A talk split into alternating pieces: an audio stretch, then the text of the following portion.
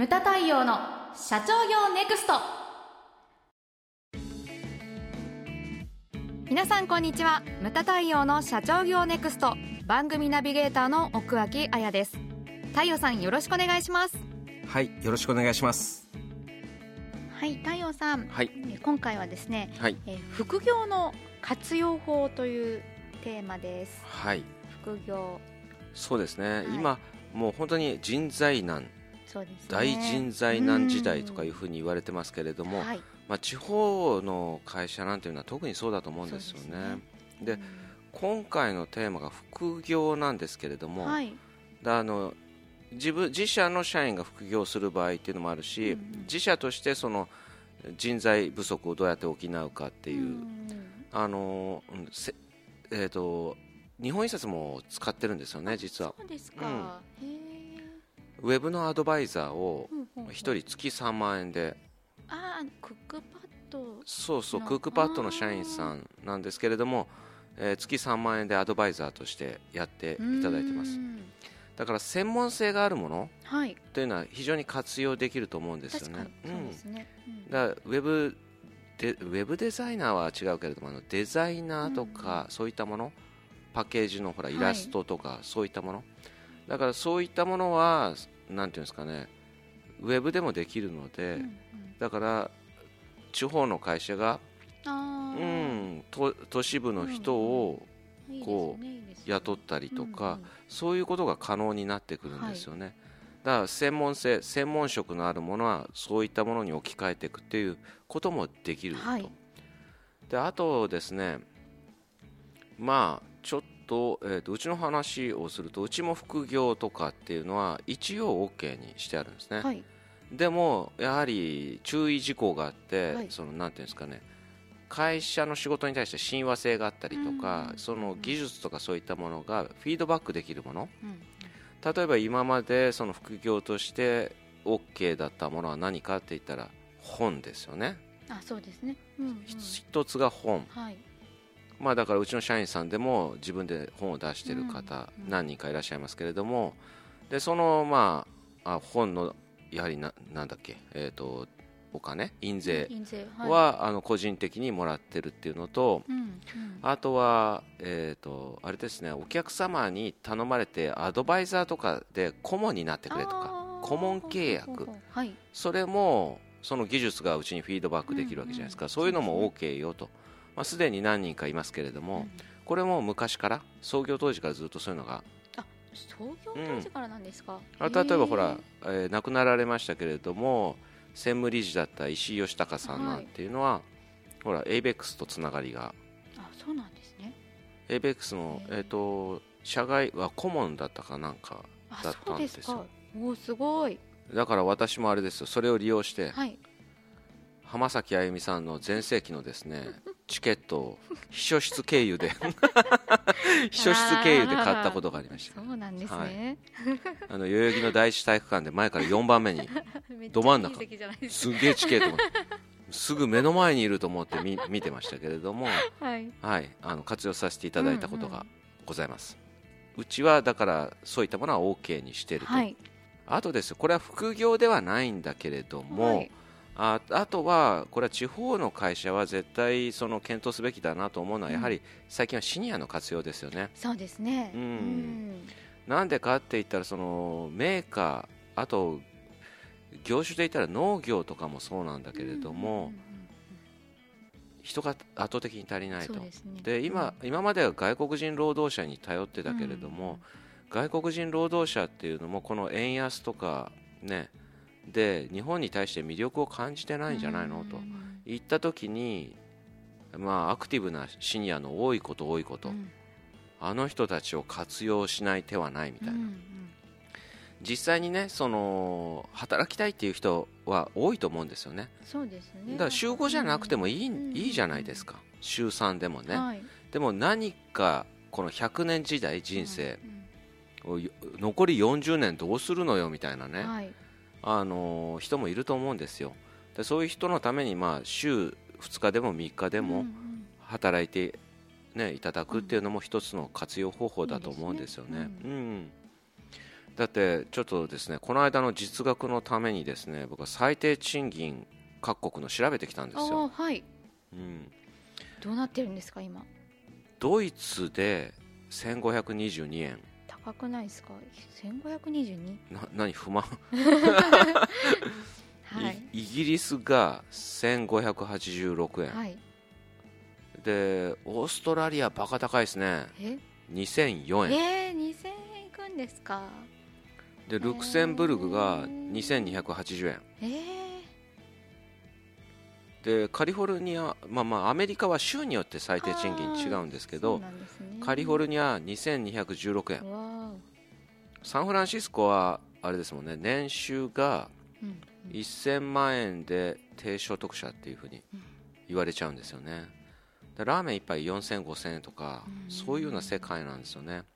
で対して日本はいくらかって言ったら961円なんですよ私が30年前大学の時にバイトしてた時給とあまり変わってないんです。よあそうなんですか。うん。へえ。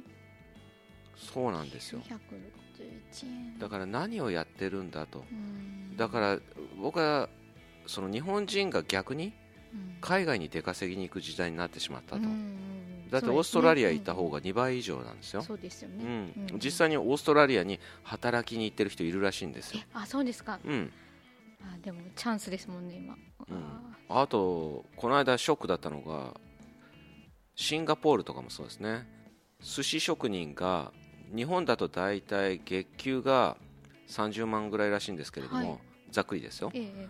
えーシンガポール90万。うわあすごい。だから旦那さんが1人で、そう単身赴任で行って、で自分のその向こうの最低限の生活費とかを引いてそして残りを日本に仕送りをするっていう方がいるらしいんですそうよね、なんですね、うん、だからですよちょっとその外国人労働者というのはねその政府はう受け入れるって言ってるけれども僕は企業としてはそういうのを考えるんだったらシニアであったりとか、うんあとは専門性で言ったらねさっき言った副業を活用したりですとか、国内のそういったものうんを活用人材を活用した方が絶対いいなと思うんですよね、あとまあ最低賃金の話をしたのでちょっと時給の考え方をちょっとこれはまあセミナーでも話をしたんですけれども、その前には話をしたと思うんですけれども仕事イコール給料としか見てない人のの話をしたじゃないですか。はいだから仕事以上のことをやらないとか、はい。自分の仕事の範囲外の人にこう手を貸さないとか、そういった人、まあ、そうそういう人を A さんとしましょう、はいで最低賃金961円、まあ、これざっくり1000円でいいやと。はい。1000円にしましょう。はい。で A さんっていうのはそういうタイプなんだけれども、逆に B さんっていう方がいて、はい。で例えば飲食店だとして B さんはですよ接客態度もいい。それから、あの今旬のおすすめとか実際この間そういうで店員さんでいて、うん出てあの社長3人で軽くビールを飲んでたんですけれども、おつまみの勧め方がうまいんですよ。いいですねすごい。これ新しい新メニューで、うんあの大豆ビーフああはい。を使ったメニュー俺食べたことなかったから、うんそれ頼むって言ったら持ってきた時にあのタブレットで注文するんですけれども、はおすすめは口頭で言ってくれてタブレットがあるのに、うんうん。そして持ってきた時にあのおすすめした商品をご注文いただきましてありがとうございますとか言ってうんちょっといいですね。ちょっと会話をして去っていくみたいな、でああいうそういう B さんみたいなタイプだったら多分お客さんがつくと思うんですよ。そうですね、うんうん。また行こうってなりますよね。そう客単価も上がる、うんうんそして、えー売り上げが上がるわけじゃないですか、だったら僕は B さんみたいなタイプは時給3000円でもいいんじゃないのかなと思うんですよ、ね会社にとってもいいし、ね。うん。でだって一番会社が困るのは何かって言ったら B さんみたいなタイプが辞めてしまってうん。他のお店に行っちゃうことです。よ、大損失ですよ。そう。ん。だったら時給の考え方ってそういうようなあれでもいいんじゃないの？うん。っていうふうに思うんですよね。そういうふうにしないとねこれから日本良くならないと思うんですよね、確かにそうですね、はい。まあ、まあ副業の話からちょっと話がそっちに行きましたけれどもこれからやっぱりその人材なんでねい。ろいろな活用の視点っていうのがあると思うんですよね、あやちゃんなんか副業とかアドバイザー。ねえ？いややりね目指したり。ねそうですね。コンビニ店員なんて言ってる場合じゃないですよね。コンビニコンビニ店員もね 大変。で大変ですよね。コンビニ店員さんのあの対応力っていうのは、いうん。結構勉強になるんじゃないかなと思っているんですけど。そう、うん。なんかねあとほらこうバーコードで全部終わりじゃんっていうあれじゃないですよね、今。うんそうですよ。だって宅急便頼まれたりとかさ税金もそうでしょ？いや全部できないよみたいな。それを全部こなしちゃうからあの、ね、受付の子とかはもしかしたら受付の子とかはそういう副業をしてもなんか面白いのかなと思ってました。ああ、うんなるほどね、うんあそれありかもしれない、うん。だってそのななんかね一度もバイトしたことがないとかうん。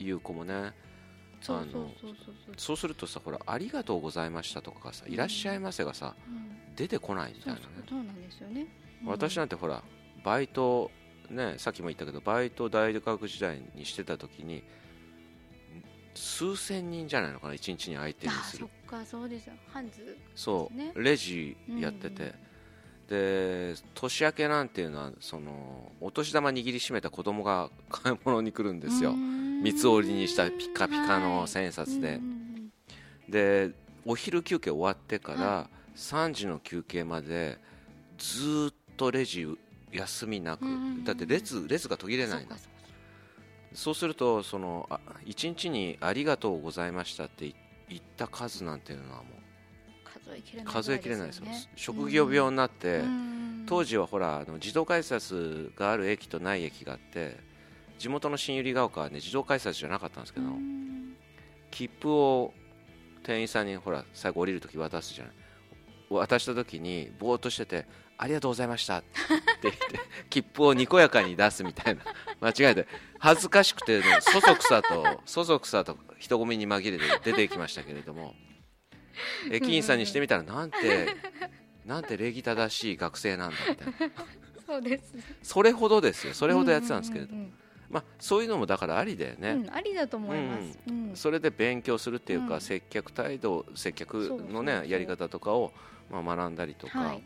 だからなんかねご自分の会社もね一概にそのダメと言わずになんかねそういうのを考えていただきたいですよね,、まあ、あとはうん。その活用方法ですね、はい。はい、考えていただけたらと思います。無駄対応の社長業ネクストは全国の中小企業の経営実務をセミナー書籍映像や音声教材コンサルティングで支援する日本経営合理化協会がお送りしました。今回の内容はいかがでしたでしょうか？番組で取り上げてほしいテーマや質問などどんなことでも番組ホームページで受け付けております。どしどしお寄せください。それではまた次回お会いしましょう。